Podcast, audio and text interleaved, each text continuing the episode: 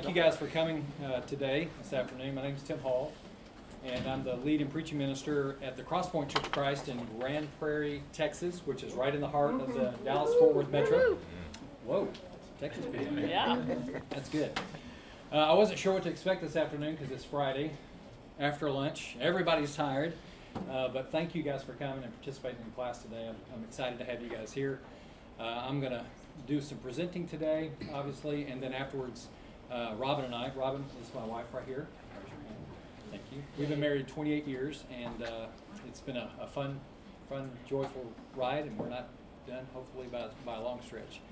But uh, we'll be around after the session to talk to anybody that wants to talk. We'd love to hear your story and meet you as well, and tell you more uh, some detail about our story if you want to want to ask questions or hear that as well. But um, I wanted to, to mention that uh, today I'm going to give a perspective of what I think Scripture calls us to. It may not be your particular perspective, um, and I would ask that we would respect each other in those regards. Uh, but I do know that we're called to love, and I'm, I'm hoping to give you that perspective today of what I feel like Jesus' ministry calls us to do, even when we disagree, even when we uh, are in tension, even when we're uncomfortable with the situation around us. Uh, we're still called to love, even though we, we might want to uh, do something different or control or any of those things that come along uh, in, re- in regards to that. Um, I also want to mention to uh, Kevin, my friend back here in the blue, he's got his hat up. I guess he just won the Masters. I don't know what that means. Um, I've also got uh, a brand new book out. It's my first book called Beautiful Interference, um, and he'll be available after class if you'd like to purchase that. You can talk to him about that. Um, but I don't want to take those books home, so help me out. Uh, no, we are we're uh, excited to have that out. Chapter two in that book is what we're going to discuss today. The stories you're going to hear uh, today that I'll, I'll present in regards to that. I also, want to mention that Robin and I um, talk obviously about this often. This is our family. We're we're pulling back the curtain for you guys to see a little bit of how we function and how we operate. Uh, and we don't have all the answers. There are lots of questions that we still have in our journey. Uh, and we, we are still searching and journeying and relying on, number one, uh, that Jesus Christ is the hope that we have. And we put our faith in Him, knowing that at the end of the day, He's the one who's won all the battles, and we're just trusting Him uh, through His Holy Spirit to guide and direct us as we enter into this conversation. Uh, I wanted to start uh, this afternoon with, since we're on this Dav- Davidic theme, to start out of the Psalms, and I'm going to end with the Psalms as well. So I just kind of want to wash a couple of Psalms over us as we begin this discussion uh, to, today. And I'll, like I said, I'll end with one of those as a prayer uh, as well. So I'm going to start in Psalm chapter 34. And I'm going to read the, the first 10 verses of that because it's very refreshing, it's very comforting. It reminds us of who's in charge, and that person is not me, and uh, calls us to, to be in subjection and, and uh, honoring God in our life as well. I will praise the Lord at all times. I will constantly speak his praises. I will boast only in the Lord. Let all who are helpless take heart. Come, let us tell of the Lord's greatness. Let us exalt his name together. I prayed to the Lord, and he answered me. He freed me from all my fears. And those who look to him for help will be radiant with joy. No shadow of shame will darken their faces. In my desperation, I prayed, and the Lord listened. He saved me from all of my troubles. For the angel of the Lord is a guard, he surrounds and defends all who fear him. Taste and see that the Lord is good. Oh, the joys of those who take refuge in him. Fear the Lord, you his godly people, for those who fear him will have all they need. Even strong young lions sometimes go hungry, but those who trust in the Lord will lack no good thing. And also in Psalm uh, chapter 62, beginning at verse 5. Let all that I am wait quietly before God, for my hope is in him. He alone is my rock and my salvation, my fortress where I will not be shaken. My victory and honor come from God alone. He is my refuge, a rock where no enemy can reach. O my people, trust in him at all times. Pour out your heart to him, for God is our refuge. Let's pray together. Father, we come to you today. First of all, acknowledging that you're the God who created the universe. You are the God, and there is no other God. May your name be exalted on high. May our lives be an example to those around us of, of how much we honor and revere your name. And God, we confess to you that our lives have not always been one that has, has reflected our respect and love for you. We ask for your forgiveness. But God, we, we thank you for uh, the families that care enough about one another to, to dig into tough subjects. We pray, God, that your Spirit would surround us and give us wisdom and discernment as we interact uh, with those around us and sometimes those who, who make decisions that make us uncomfortable, that create tension in our relationships. God, I thank you so much for what you've done for us through Jesus Christ. That even while we were still sinners, you sent your Son for us, who died for us. And because of that, God, we have the hope of eternal life and salvation. I thank you, God, for loving us that much. And it's in your Son, Jesus Christ's name, we pray. Amen. Amen. Now, I know that you guys have a best friend. And when I say that word, there's an image that comes to mind. There is a, a name that, that comes to mind. Somebody that you think of, man, that is the person I can call at any time. You, you've got a tough moment going on, you can give them a call at 2 a.m., and they will be on your doorstep just as quickly as they possibly can. Uh, this is the person that went on that camping trip with you, and you ended up getting everything wet, and now you shared clothing, you shared a sleeping bag. Uh, you, you've been on trips together that you promised each other, we're not telling anybody about this moment, right? you've got friends like that who can hold a secret like none other. Somebody that's got your back, so to speak. You know who those people are, and you, you can count them probably on one hand. Uh, those, those folks who are, who've entered your life that, that you journey with, that you've told secrets to, and yet they've not left you your temptations, your struggles in life, and they're still right by your side. They've got your back, and they're just not going anywhere. You've got that, that person you can call uh, when, when you get that new job, and you've got joy in your life, and they celebrate with you. You've also got the same person who, when you've fallen, when, when you have messed up, when you've done something that you know isn't right, you call them up, and they're there to hug you up anyway. I've got one of those guys in my life who lives in Stillwater, a guy by the name of Trent. And uh, Trent, at the time when I was working at a church in Stillwater, he was the deacon over youth and also the town fire marshal, and that helped me a lot as a youth minister to get around some things. Um, but uh, we were always into it together. We did ministry about eight years together. We went on mission trips together and float trips together, and we wrangled kids uh, during that eight years. It was a blast. And I remember one particular night, uh, we went over to a, uh, a family who's in our youth group. We went over to do something very ministerially constructive in toilet paper in their house. I mean, they needed it done, right? I mean, it just has to be done sometimes. So we went over, we parked down the road, came over to their house, and we kind of hunkered down in the ditch across the road, and we got our, our paper together, and there's some other folks with us too, and we crossed the road, and the minute we got into their yard, the motion light came on. Mm. oh, yeah. Sounds like some of y'all been there before. so we hustled back across and got down, and when the light went off, Trent and I army crawled up the driveway to the garage door. I got on all fours. He got on my back and unscrewed the light bulbs so they wouldn't come on. And then we got to work. And it, was a great night. It was a lot of fun. And they were very surprised uh, the next morning. But I know that you've got folks in your life who will do things like that with you. They, they've got your back, no matter what. They're, they're in like Flynn, if you will. Uh, they, they'll, they'll be there through thick and thin. There are friends you've got in your life when you are, you are telling a moment that happened to you in your life where you thought, the minute I tell the story, the minute I divulge this mistake, the minute I, I reveal where I've been in my past, they're going to walk away. Mm-hmm. And before you finish the story, they're already hugging you up. And you realize, I've got this friend for life. They're going to be with me always. Well, there is a, a cool story that you've already heard this week. It's the story of David and Goliath, 1 Samuel chapter 17. If you went to one of the keynotes, you heard it. Uh, it it's a great story, and you've got this young shepherd boy who runs to the battle line, this, the uh, scripture says. Uh, he's a great slinger, and uh, Goliath is just livid because they've sent this young shepherd boy with sticks to, to fight him for all of Israel, but You know the story. He lets the rock go, which lands in his forehead and knocks him out. He falls over.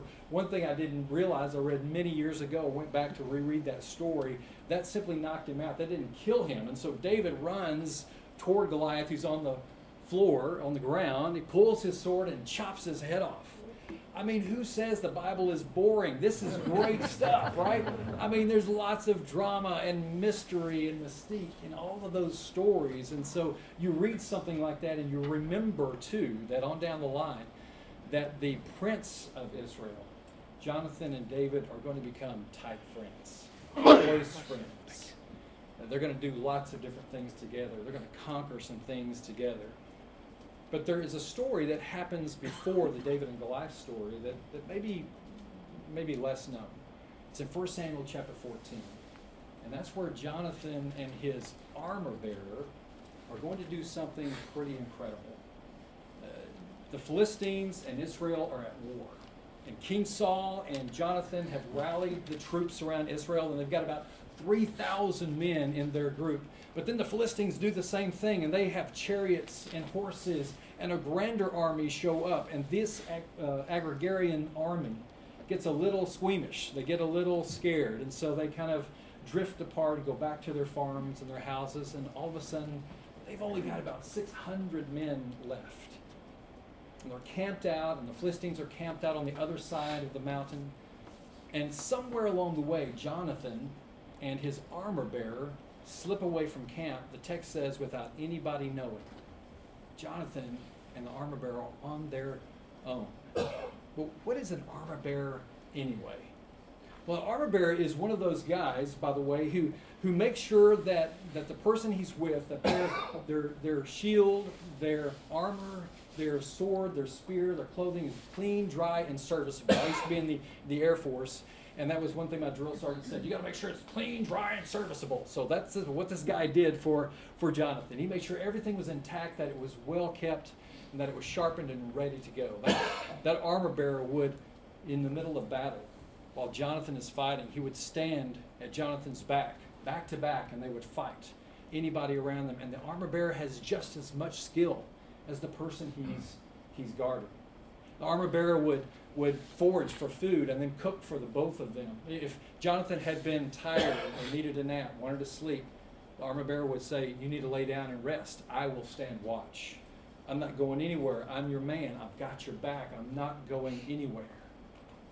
Well, Jonathan and his armor bearer, they get to these two cliffs where Jonathan knows there's an outpost of Philistines at the top of one of these cliffs. And both of the cliffs are called Bozez and Seneh. This is the actual location where they're, they're located. And Jonathan says, you know, God is with us, and whether we are a small group or we're a large group, the Lord is mighty, and He will save the day for us. Let's climb one of these cliffs, and let's take on that cohort of Philistines that are at the top. And as we climb, what we, what we know that, that God will reveal to us and tell us is if the Philistines say, stay there, then we'll know that God's not going to deliver them to us today. But if they say, Come on up so that we can kill you, we'll know that God's turned them over to us today. And he looks at his armor bearer, his best friend in the moment, the guy that's had his back through many battles and different moments. He looks at his armor bearer after that statement, and the armor bearer says, Whatever you want to do, I'm with you, heart and soul. I'm with you, heart and soul. Now, if we had been in that moment, more importantly, if I had been in that moment with Jonathan, I might have made a different statement. Uh-huh. I, I might have said, well, there's a little hesitation in my voice. Let's hang on just a minute. You know, no one even knows that we're gone. If something happens to us, no one's going to come looking for us. By the way, our mothers would not appreciate us being out here on our own. We would probably need to think about our moms. As a matter of fact, you know, it's happy time right now at Sonic. Maybe we should go get uh, go get a slushy and talk about the reality of this idea. Uh, we would have done something maybe to work out of the situation, but not the armor bearer. In my book, I call him Douglas. His name isn't Douglas in the Bible, but I do in the book just to, to make it easier to say. But Jonathan and his armor bearer are in this thing together, heart and soul, best of friends. And they stand at the bottom of the cliff and they're ready to take on the army that is in front of them. And the armor bearer is saying, I'm with you heart and soul. That sounds a lot like the words that Jesus would use as we live life out, as we move forward in our, our desire to let the world know about the story of our Savior. Whatever you decide to do, telling the story of Jesus Christ, I'm with you, heart and soul. I mean, to a friend, to have a friend that loves you that much, to say, no matter the storm, I'm going to be with you. No matter what metaphoric cliff lies in front of you, I'm going to be with you. No matter what's going on in life, even if you make it difficult on me, I'm going to be with you. I'm not going anywhere. I'm not leaving your side. In the thick of it, I'm going to have your back. I'll stand watch if you need me to. I'm not stepping away from you. I am with you, heart and soul. And you have, and I have, friends in my life who have said those things. People that we know that we can count on. Because sometimes in life, life throws you a curveball. Life throws you something that you weren't quite ready for, an experience that you didn't know that you were going to have along the way. You're, you're at the bottom of that metaphor cliff, and someone turns to you and they're asking you, Do you love me with all of your heart and soul? Is our relationship strong enough in this moment in my life? Can I count on you? And you both know that the choice that you make is going to let that person know how deep or shallow your love and your relationship truly is. And in 2010, Robin and I had one of those bottom of the cliff moments. Now, we've got two incredible sons. They're really cool guys. They're 25 and 23 now. They're out doing their own thing as young adults. Uh, we've had a lot of life experience together. I got to be a youth pastor, youth minister for about 20 years before I started preaching six years ago. And uh, it was a lot of fun. I'm, I'm going to tell you, if you can hang out in youth group with your own kids, there is so many memories to be made. It was a lot of fun uh, having my boys in my youth group. I did get worried on occasion. I would pull them aside privately and I would say, Hey, am I still cool? Is it, is it, is it okay? I'm not embarrassing you, am I? And with love, they would always give me a big hug and they said, Dad, you're doing great. Keep it up. And that was so, oh, yes, okay, I'm still cool. Awesome. That was great. Garrett is, uh, is our youngest. He's 23. He uh, finished up a year ago at Oklahoma State, and he has a business degree in marketing and management. He just finished a spiritual formation certification uh, in, a, in a school in an institute in Branson, Missouri, and he's going to start working uh, for a church in Arkansas this month, a long term internship, and so we're excited about where life is going with him. But Garrett was, how should I say, strong willed child, um, pushing the boundaries all the time. Robin and I read Dobson's book, Strong Willed Child, many times, trying to figure out Garrett and how to work with him. Uh, compulsive, a lot of energy, trying to keep him uh, moving in, in the right direction was great, uh, but a challenge for sure. Tanner, um, our oldest, who is 25, um, as he grew up, he was a very quiet but kind person, reflective, gracious, loving, very active, both of them in youth group, went on all of our mission trips together, camps, weekend events, uh, helped lead small group, very active in the discussion, reading scripture, uh, praying, all of those things. Tanner was in the high school band. Uh, he was in percussion and played the vibe, and so mom and I had a had a good time during high school. At halftime, we would run out on the field and push the vibe out for him to play, uh, and then push it back off field for him. That was a lot of fun. Uh, when he was uh, late elementary school, he was in some community plays, and it was a thrill to get to watch him on stage uh, performing for those folks around him. In 2008, we left Stillwater, Oklahoma, and we moved to the Kansas City area to work with a church in, in Overland Park and it was a great experience for all of us. And we've got some of those friends in here with us today. Thanks for joining us. That was in 2008. We moved there. And in 2009, uh, Robin and I began noticing that Tanner started withdrawing a little bit, seemed a little depressed, a little down on himself. And we, we had a lot of discussions. He was always kind, compliant, and respectful. Uh, but he seemed to be withdrawing just a little bit. And dad being the person I am, mom being the person she is, we would continue to interact in his life. Hey, is everything okay? What's going on? And of course, the teen answer is always fine. Everything's fine, right? Everything is just fine. That's about the only words you can get out of it. Um, but we would pray together. We would talk about God and journey together. We would read Bibles together, uh, passages together, rather, and continue to interact. But everything was always just fine. And I didn't realize in 2009 the burden that my oldest son had been carrying for many, many years by himself. And in May of 2010, uh, uh, one night Robin and I were watching television down in uh, the main level of our home. On the main level, there's the kitchen, entryway, and, and the living room. All the bedrooms were upstairs. Tanner comes downstairs in May, and there are just tears streaming down. I turn the TV off, and without saying a word, Robin and I start crying as well. That's that's what you do when when you see people hurting, when you're with people that you love, heart and soul. You, you celebrate joy with them, and you hurt with them when they're hurting. And as he began to talk to us, he revealed that he couldn't he couldn't uh, carry alone the burden that he'd been carrying since the sixth grade. Nothing had been said, of course, before we started talking. We continued to weep with him as well. But then he dropped the bomb that we were never prepared to hear. And he said, Mom, Dad, I, I'm gay. I'm same sex attracted.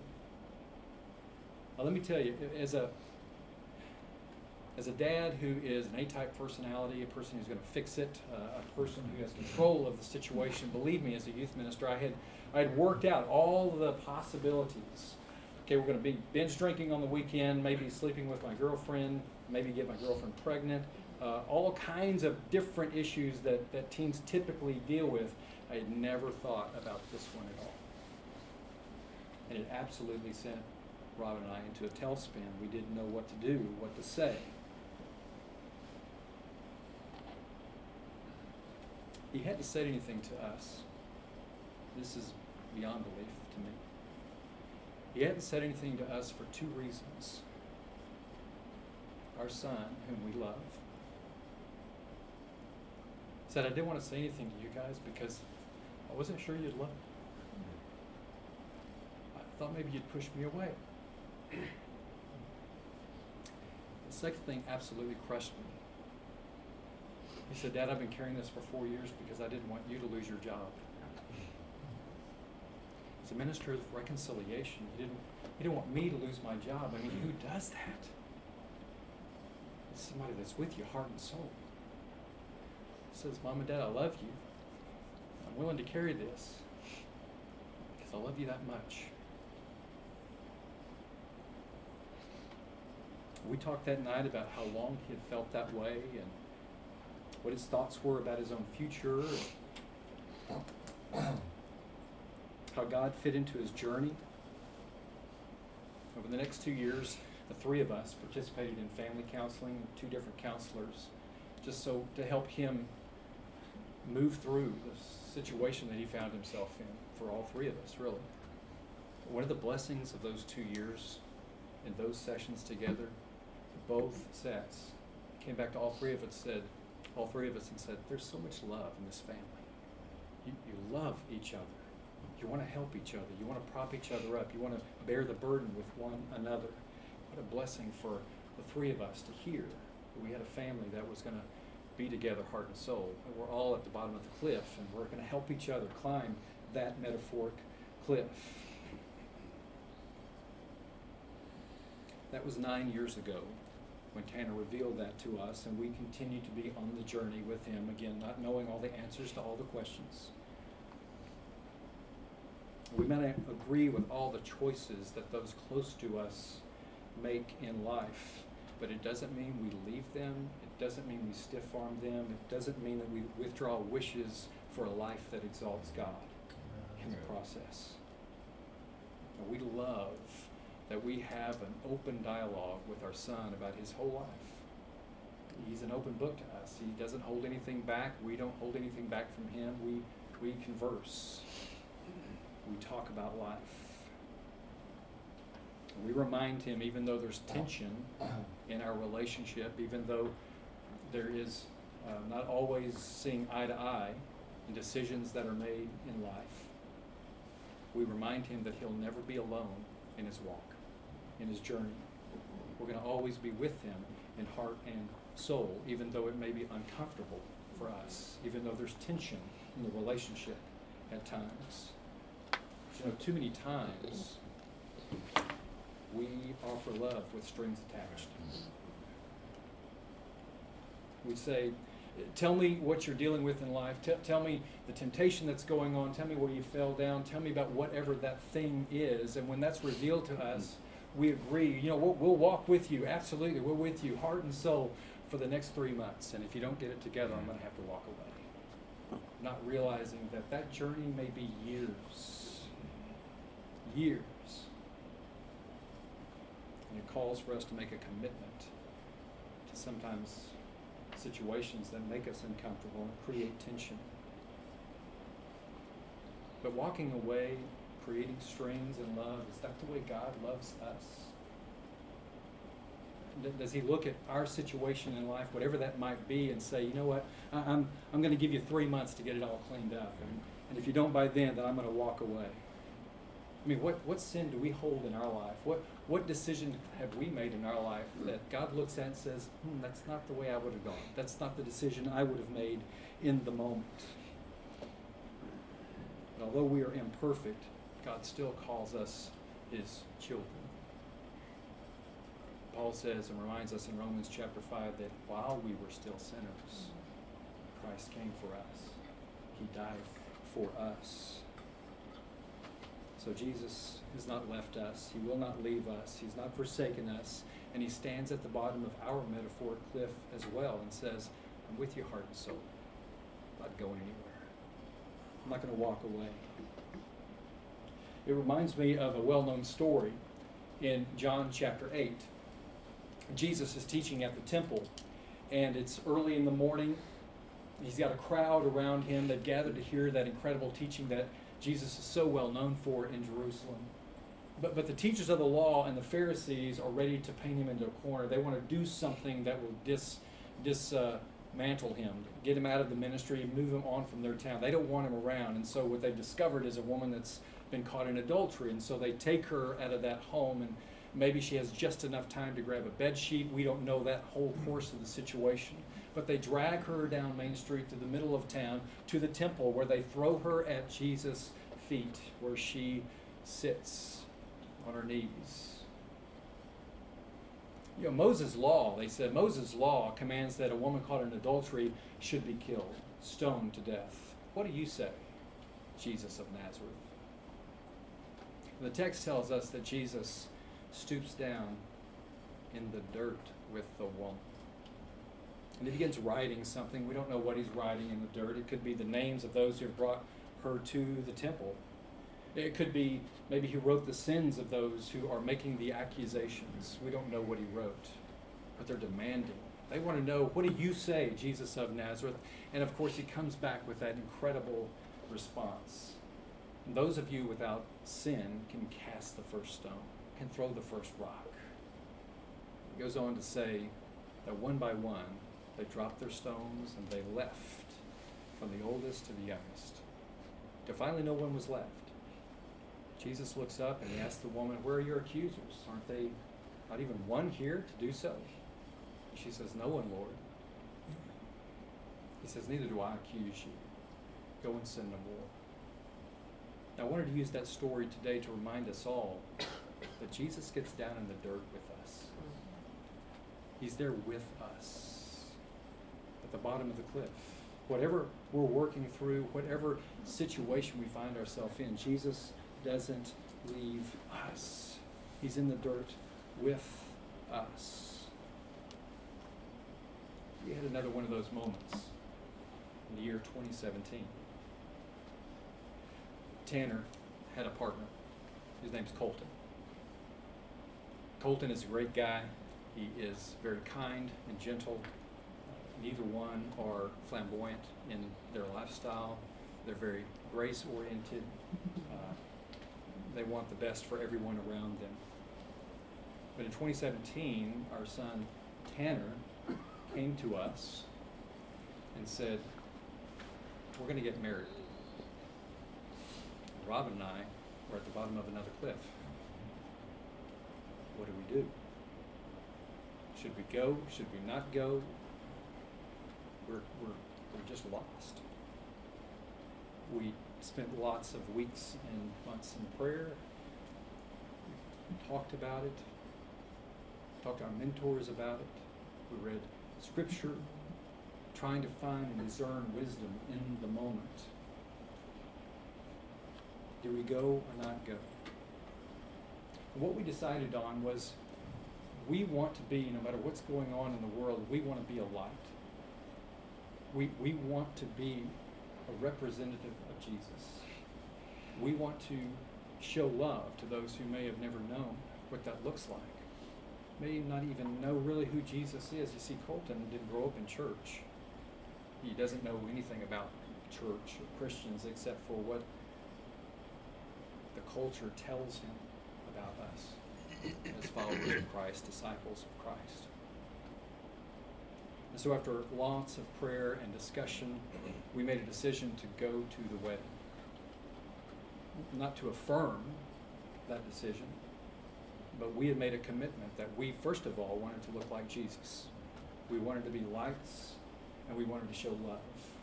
That's what God is. God is love. We're told that you don't know or have love in you, then you don't really know God. And so we went to the wedding in order to be those lights, to be love, and to be the people we feel God's called us to be. And in the middle of our moment, at the bottom of that cliff, we were at our own cliff too. And guess what? We had 25 of our close friends come to be with us. They didn't come for Tanner, they love Tanner, but they came for us to say, We're with you too, heart and soul. And yes, it's tense, there's tension, it's uncomfortable, but we too want to stand with you as you represent Jesus to those around you. And we take one day at a time. Every morning, my feet hit the floor. I think of my son and I think, how can I love you today? What can I do today to be Jesus to you? And yes, there is tension and it's uncomfortable. But our choice, even in the uneasiness, is to tell those that we love, I'm with you heart and soul. I'm not going anywhere. I'm going to be here when you need me. I'm going to represent a loving Savior in the best possible way that I know. And sometimes it's difficult. Sometimes it's hard. Sometimes it's uneasy. Tanner and Colton, although I've encouraged them many, many, many times, find a body of believers to connect with. Find a community where you can get to know who Jesus the Christ truly is. But they don't attend any church. They're not a part of a, a body of believers. As I said, Colton didn't grow up knowing Jesus or what the church was really all about. And the scary thing in this story is the reminder that you and I may be the only Jesus that people ever know. That's a scary thought to me because it reminds me of who I'm called to be and so many times who I choose not to be. And I need to be someone who beams light. I need to be somebody who's willing to love even in tough, tough situations. And so it reminds me to ask this question every day. No matter what situation you find yourself in, what would love do? And that's how we've chosen to love every, every day. By asking that question. We made a difficult decision, a decision about two years ago. We remember where we were nine years ago. Tailspin, we don't know what to do. Who do we talk to? And we began to pray and realize that there was a, another ministry that we may be called into, and we eventually said yes to. Uh, we decided to start a support group for parents of same sex attracted kids. in our home, and we meet the first Monday of every month.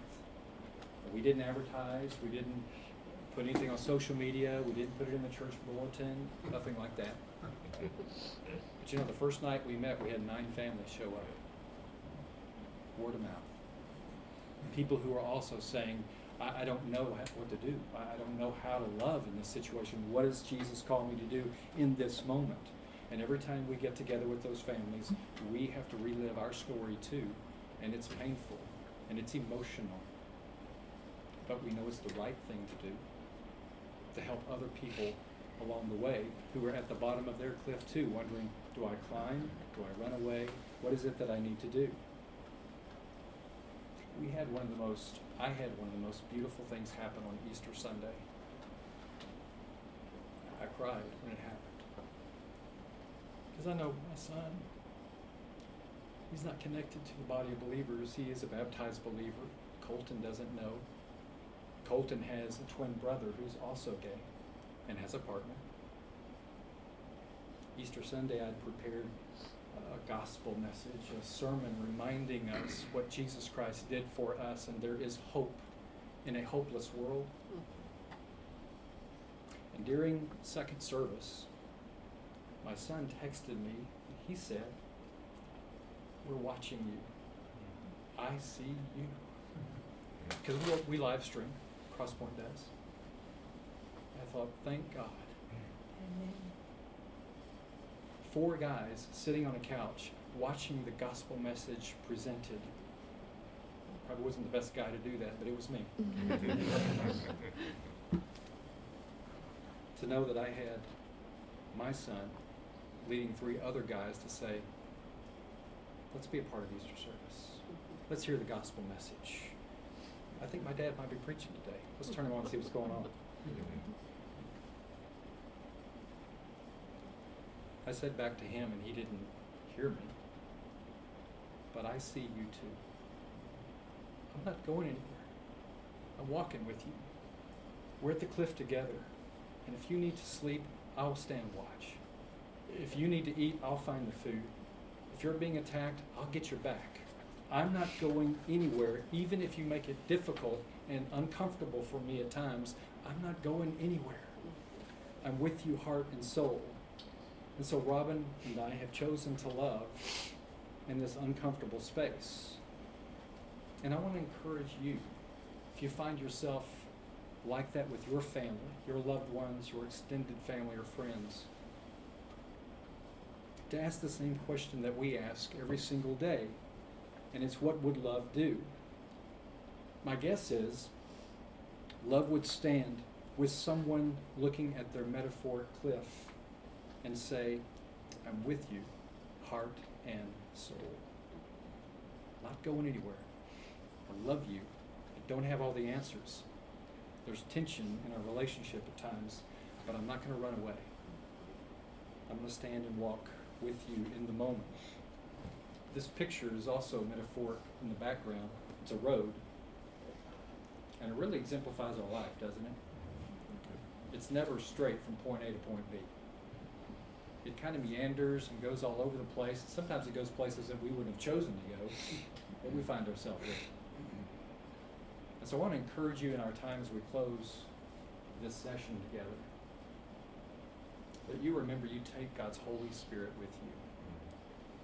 That He is going to give you discernment and wisdom in these moments. And that as people of God, as the family of God, we're called to love with no strings attached. That's our job. That's it.